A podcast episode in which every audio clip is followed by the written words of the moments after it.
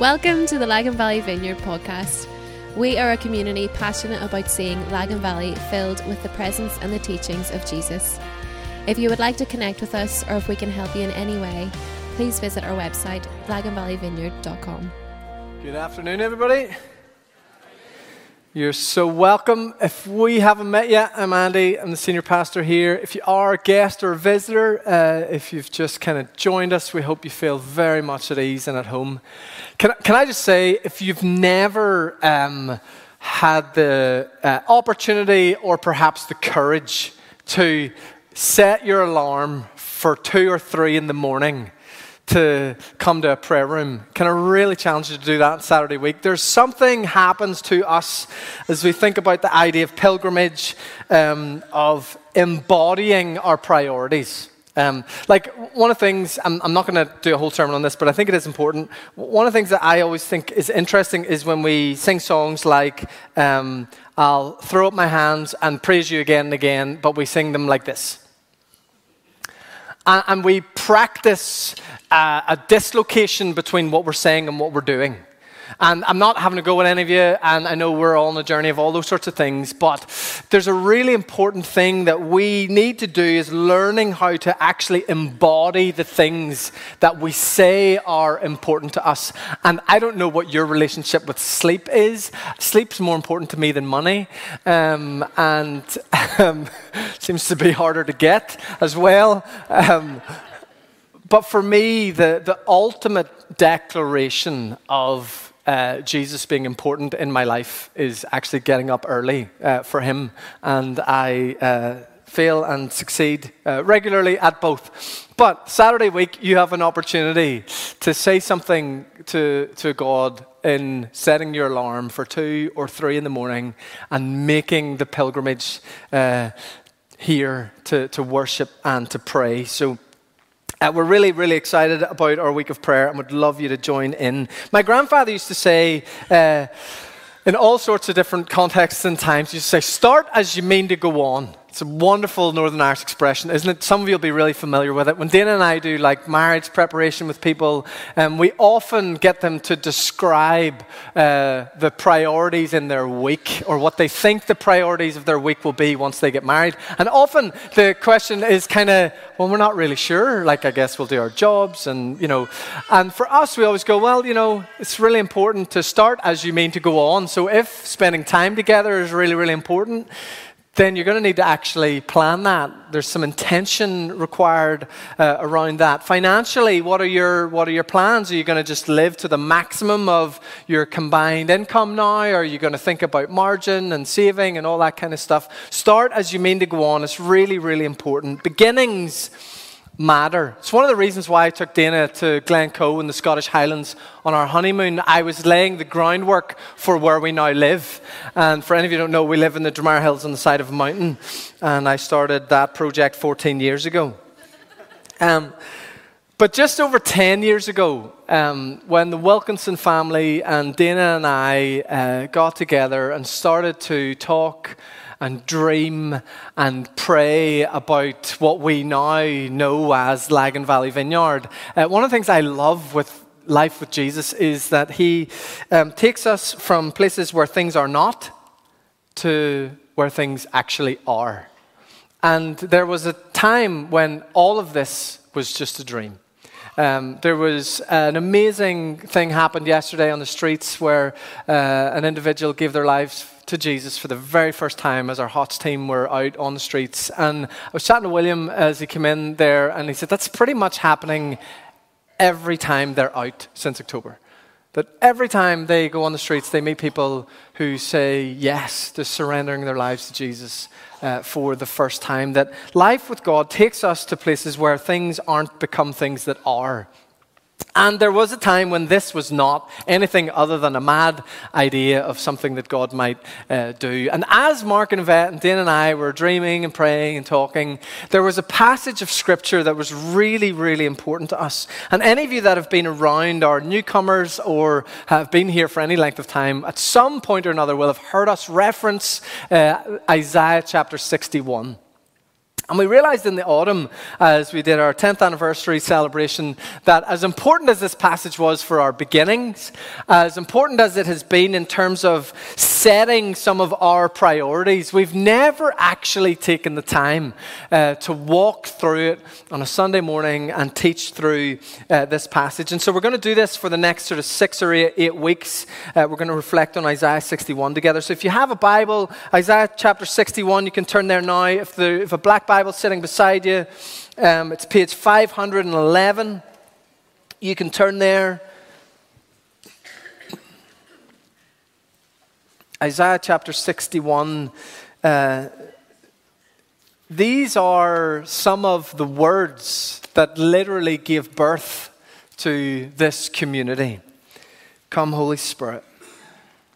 Isaiah chapter 61. The Spirit of the sovereign Lord is on me because the Lord has anointed me to proclaim good news to the poor.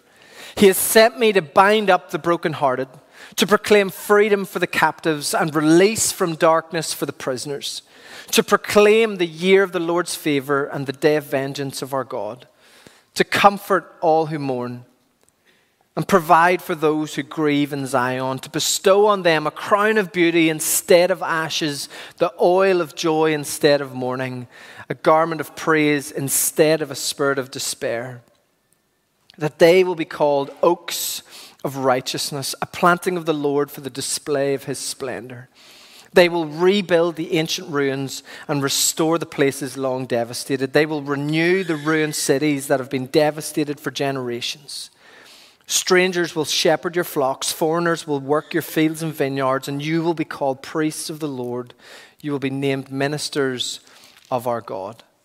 You will feed on the wealth of nations, and in their riches you will boast. Instead of your shame, you will receive a double portion. Instead of disgrace, you will rejoice in your inheritance. And so you will inherit a double portion in your land, and everlasting joy will be yours. For I, the Lord, love justice. I hate robbery and wrongdoing. In my faithfulness, I will reward my people and make an everlasting covenant with them.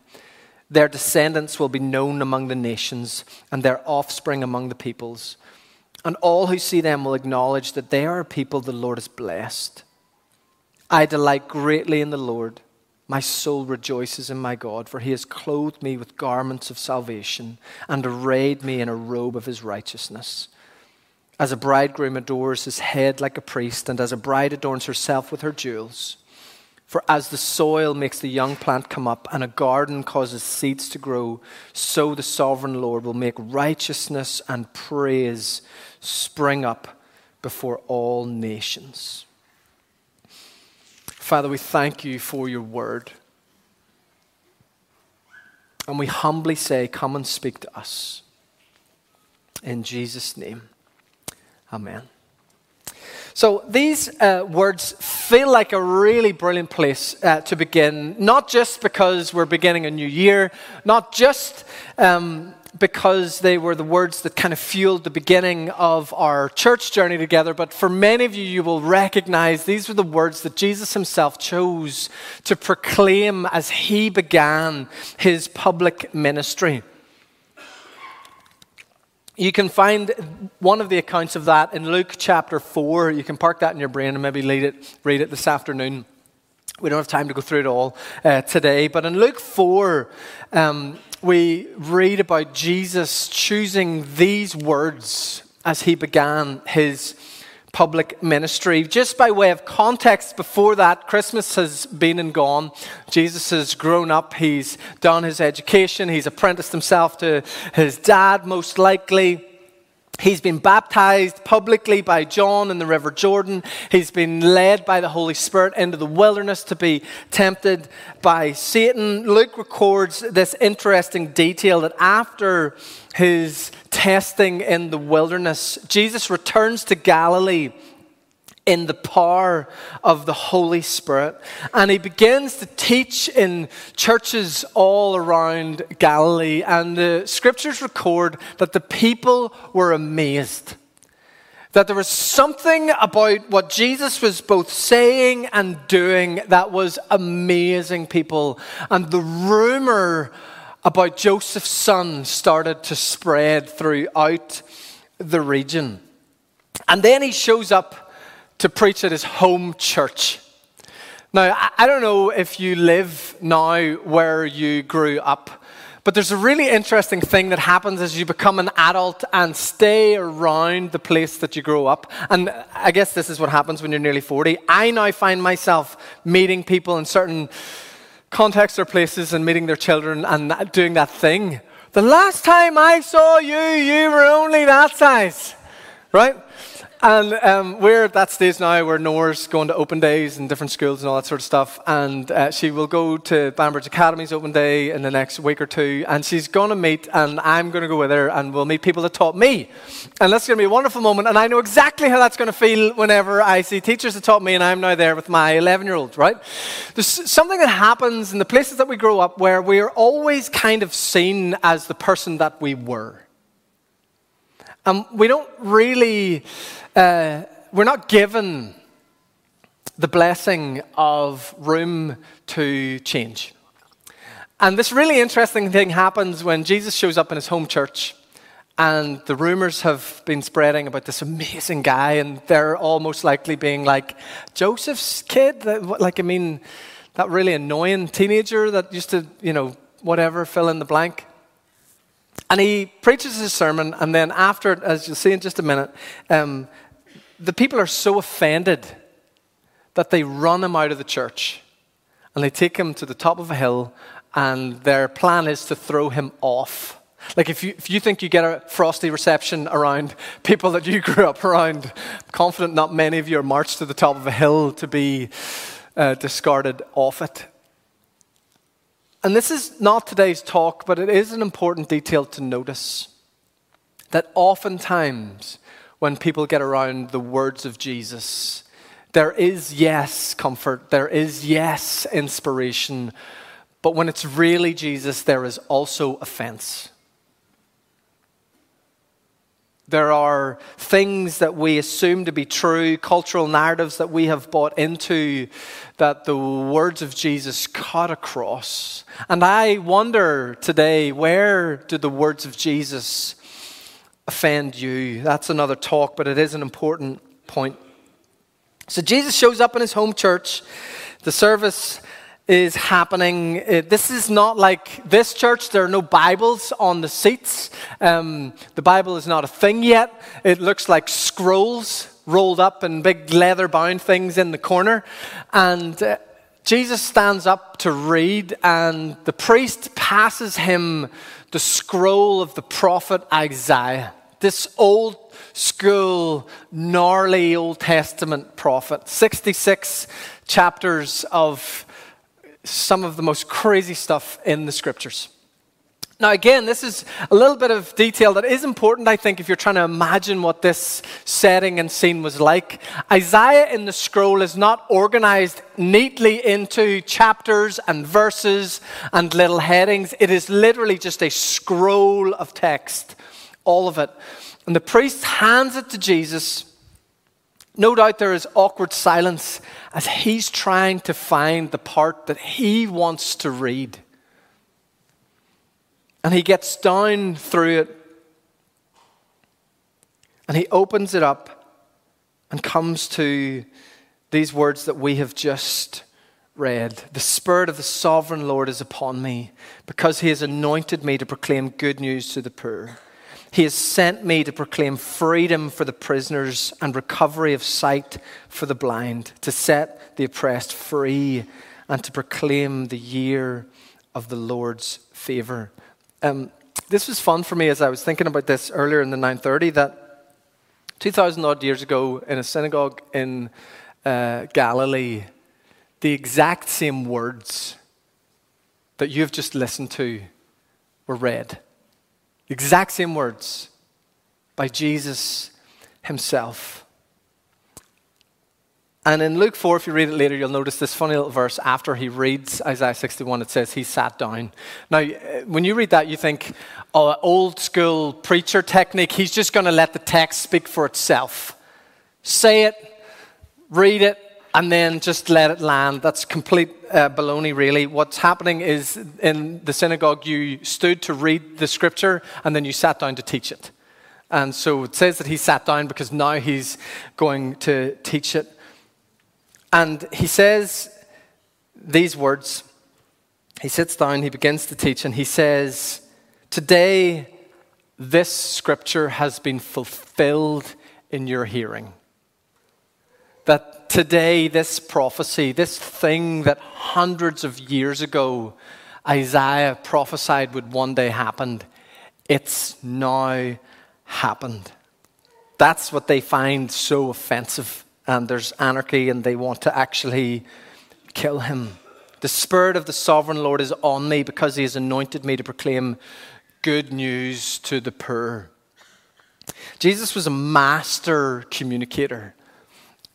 And this isn't in the text, but I am completely certain of this that as he stood up to speak in his home church, the rumors of him were swirling everywhere, not least in his own head and heart. And part of what I think Jesus is doing in this moment is answering the questions that were associated with the rumors. Who is this guy? What's really going on here? How are we to understand Joseph's son saying and doing what he's doing? And Jesus says, The Spirit of the sovereign Lord is on me because God has anointed me to proclaim good news to the poor. It's the Spirit of God is on me. God has anointed me, and I'm here to proclaim good news to the poor. These words were the beginning of the ministry of Jesus. And a really important thing for us to understand is the ministry of Jesus did not end with the ascension of Jesus. That Jesus entrusted his ministry to those who follow him that would become known as the church, the body of Jesus. That the ministry of Jesus is supposed to continue in the church of Jesus, that we are literally supposed to embody the ministry of Jesus. There's a um, funny relationship to a New Testament biblical uh, lens of yourself that we have in Northern Ireland. And it really comes from our kind of uh, cultural sin of getting too big for your boots. I mean, it's like the worst thing could ever possibly happen to you that you would be seen to be a bit big for your boots. And so uh, we have this thing where we do where we like to think that God is way up here and we are way down here. And so long as God stays up there and we stay down here, life works. Except that whenever we're in Christ, we become a new creation, and uh, the New Testament says that we become a temple for the Holy Spirit. And so there's this funny thing where God's not trying to make you too big for your boots, He's just trying to get you to see yourself accurately, which is that you are beloved and entrusted and anointed to do things with and for Him. Now, having God up here and me down here, that feels much more comfortable because God has to do everything. But actually, the work of the Holy Spirit is to get us in confident humility to inhabit our Christ bought identity as sons and daughters of God. Imagine my kids grow up and uh, someone says, You're Andy Masterson, aren't you? Oh, no, I have nothing to do with him. Now, that's possibly likely. but it would really hurt my feelings, right? God's longing for us is that we would inhabit, yes, with humility, but yes, with confidence, who He says we are. That we would be those who could, with confidence and humility, say, God's Spirit is upon me.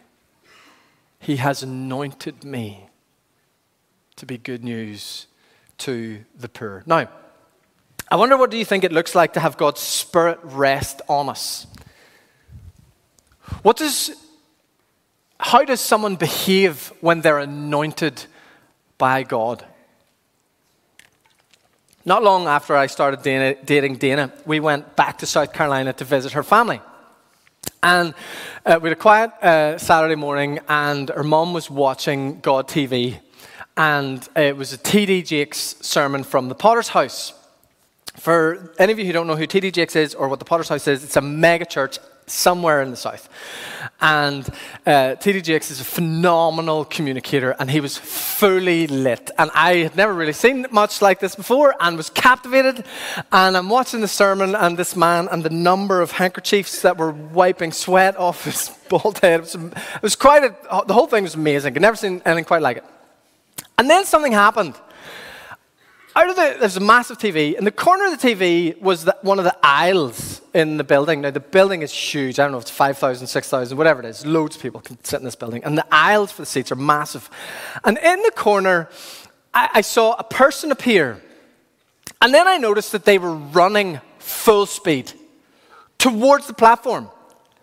So I was like, whoa, like, what is going on here? Is this a terrorist attack? Is this someone giving the preacher some news? Why does nobody else seem to be responding? And the guy came running, like, sprinting flat out down the aisle. He, like, turned and ran across the front of the platform and then exited up the other aisle. Well, I looked at Dana and her mom, like, expecting us all to be like, what was that? And they hadn't flinched neither had anybody else seemingly in the service. So I said, can, can we pause this? And her mum was like, Yeah, yeah. So I paused it. And I said, Did you not see that? And they said, See what? And I said, Can I rewind it? And she said, Yeah, yeah, just rewind it. So I rewinded it and played it again and watched them. And they watched. And it happened again. And they said nothing. I said, Hold on. Rewind again. I said, Look in the corner. And you see the guy sprint down and run across this thing and out again. And I paused it. And I said, what is that? And Dana's mum said something that I've never heard before or since, truthfully. she said, Oh, he's just running it off.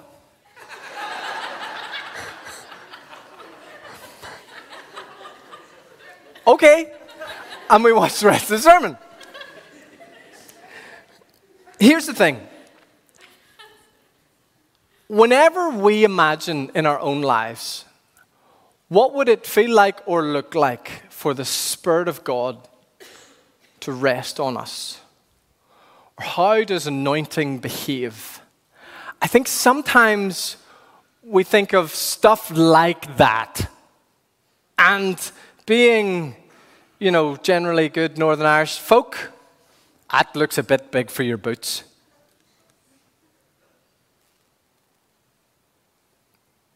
We think of God's Spirit resting on us or anointing, behaving in these kind of weird and wonderful. And I'm not saying anything against that. If you ever feel the urge to run around in here, just warn me first so I don't kick you in the head thinking you're attacking me or something. I believe in physical manifestations of the Holy Spirit. I just don't think they are the only evidence of God resting on us. And you see, sometimes we can think that God's Spirit resting on us or His anointing being in us looks like euphoric worship services or people falling down when we pray for them. Again, I don't have a problem with either of those. In fact, especially euphoric worship services, quite like them. But we're in trouble when our lens is that is how we measure God's Spirit or His anointing. Because Jesus said that God's Spirit rested on him and God's anointing was in him for a purpose to proclaim good news to the poor. That these charismatic expressions that we believe in and don't have a problem with are not evidence that God's Spirit is upon us or His anointing within us. The evidence is are you good news to the poor? When you walk into a room, is it good news? Look slightly shadily at the person sitting beside you. When you walk into a room, is that good news because that is what anointing is for. That we are to be good news. If you want to see who's God, who God's Spirit is on, if you want to define anointed, find those who are spending their lives being good news to the poor.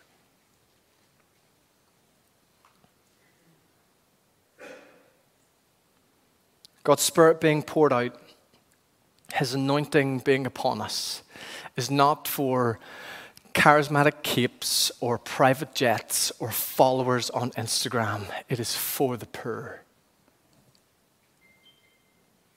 So maybe let me change the question Is your presence good news to those around you?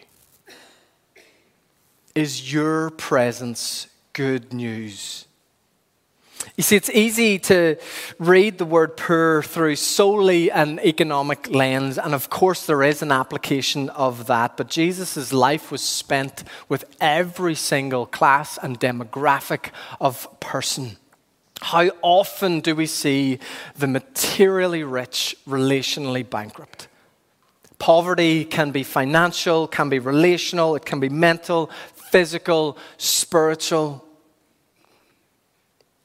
Let me ask you this question What part of your life feels impoverished right now? What part of your life feels like it is in poverty right now? Jesus has good news for you. You see, every room you enter, every meeting you're in, every person you bump into, there's parts of their lives that need good news. Need good news. I don't know what your relationship with the actual news is, but you'll notice there's not a lot of good in it. And one of the things that I think as followers of Jesus we have to be so careful about all the time is that we don't just get swept up into what's normal around us and being negative, being cynical, and complaining.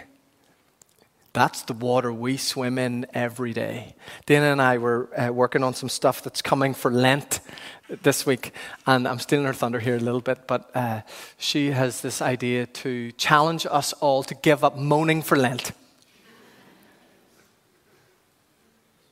to take that into your schools and offices and places of work. What would it look like if your staff room gave up moaning, would you have anything to talk about? I just listen to you, Dean.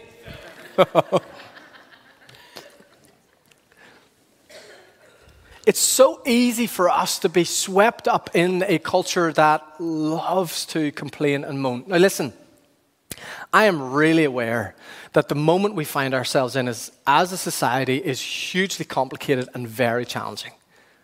That there are very real problems out there that need real solutions. So, this is not a kind of rallying cry. Let's all just become naive and live in the clouds of like God's good all the time and ignore that like things are genuinely difficult out there. But it's about inhabiting a space in conversation with people where we occupy a different atmosphere and we carry different news.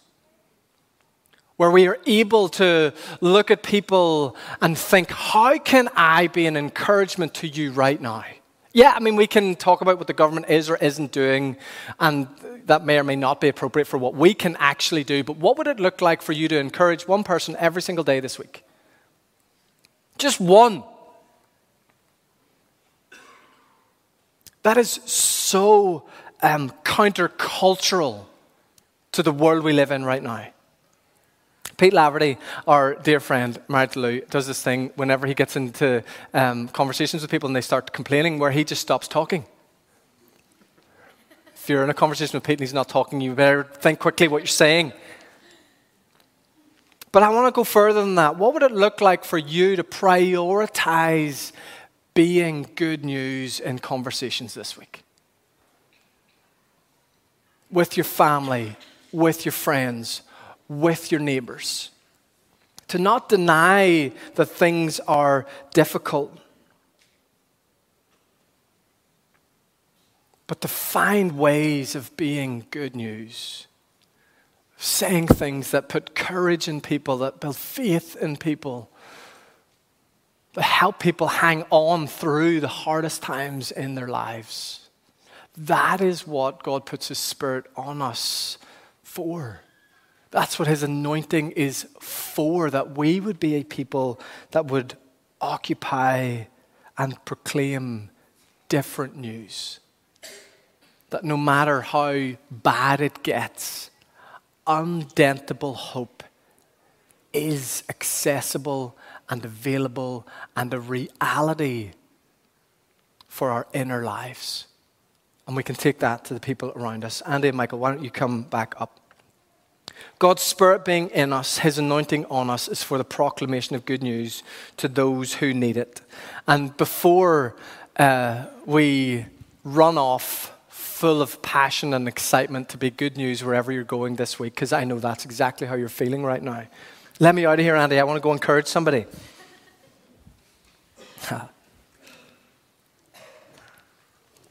Before we do that, my hunch is there are many of you that need Jesus to be good news for you in your lives right now, in your families, in your marriages, in your places of work in your normal lives.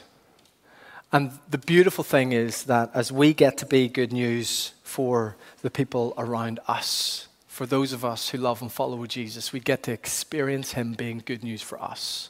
And that is what fills us over and over and over again as we go on that journey of being that same good news to other people.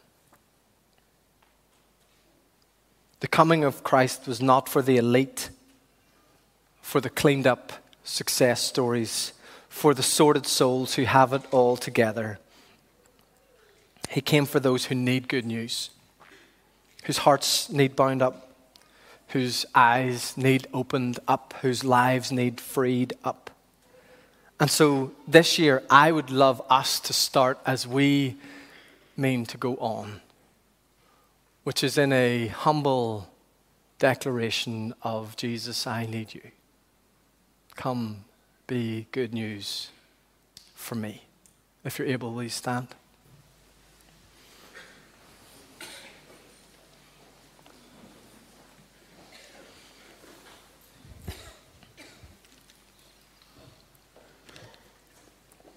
We'd love to um, we'd love to pray for each other this morning or this afternoon as we do this. And so um, Andy and Michael are going to lead us, and I would just love to welcome you to come forward as a um, embodiment of what we're saying. That Jesus, I want to start this year as I mean to go on with a recognition that I need you to be good news for me. And of course, you can do that where you're sitting. Like, there's no magic up here. We say this all the time. um, but it is sometimes just a really helpful way to put in your body what's happening in your heart. And that's one of the reasons why life with Jesus doesn't work for lots of us, because what's going on in our heart never actually makes it into our body. And um, that's a really important part of, you know, being good news, saying things that are encouraging, having a smile on your face whenever you're talking to people. Those sorts of things are important. And uh, if you'd love someone to pray with you, or you just want to have a moment before Jesus at the start of this new year where you say, Jesus, I just want you to know that I need you and I'm recognizing that, then as the band lead us, we'd love to invite you to just come forward. And uh, we're not going to do like a proper prayer team here. Um, we'll just, those of us that feel comfortable doing that, will just move around you and lay hands on you and bless you and pray for uh, the good news that you need to be a reality in your soul uh, in this moment. So let me pray for us as Andy and Michael lead us.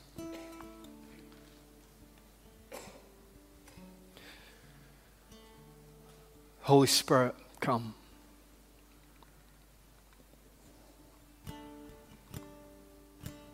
Come.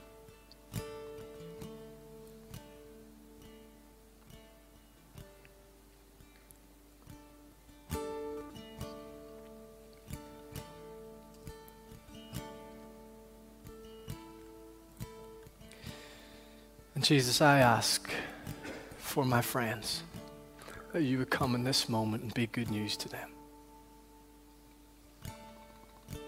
Be good news in their marriages. Be good news in their bodies. Be good news in their minds.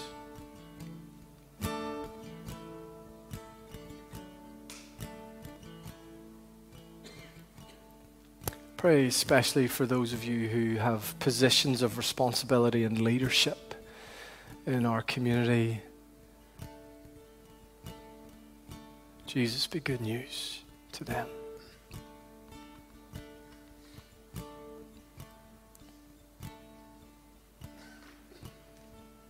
And Lord, I ask that you would help us to embody the things that we say we believe, that our lives are full of hope, full of faith, full of love.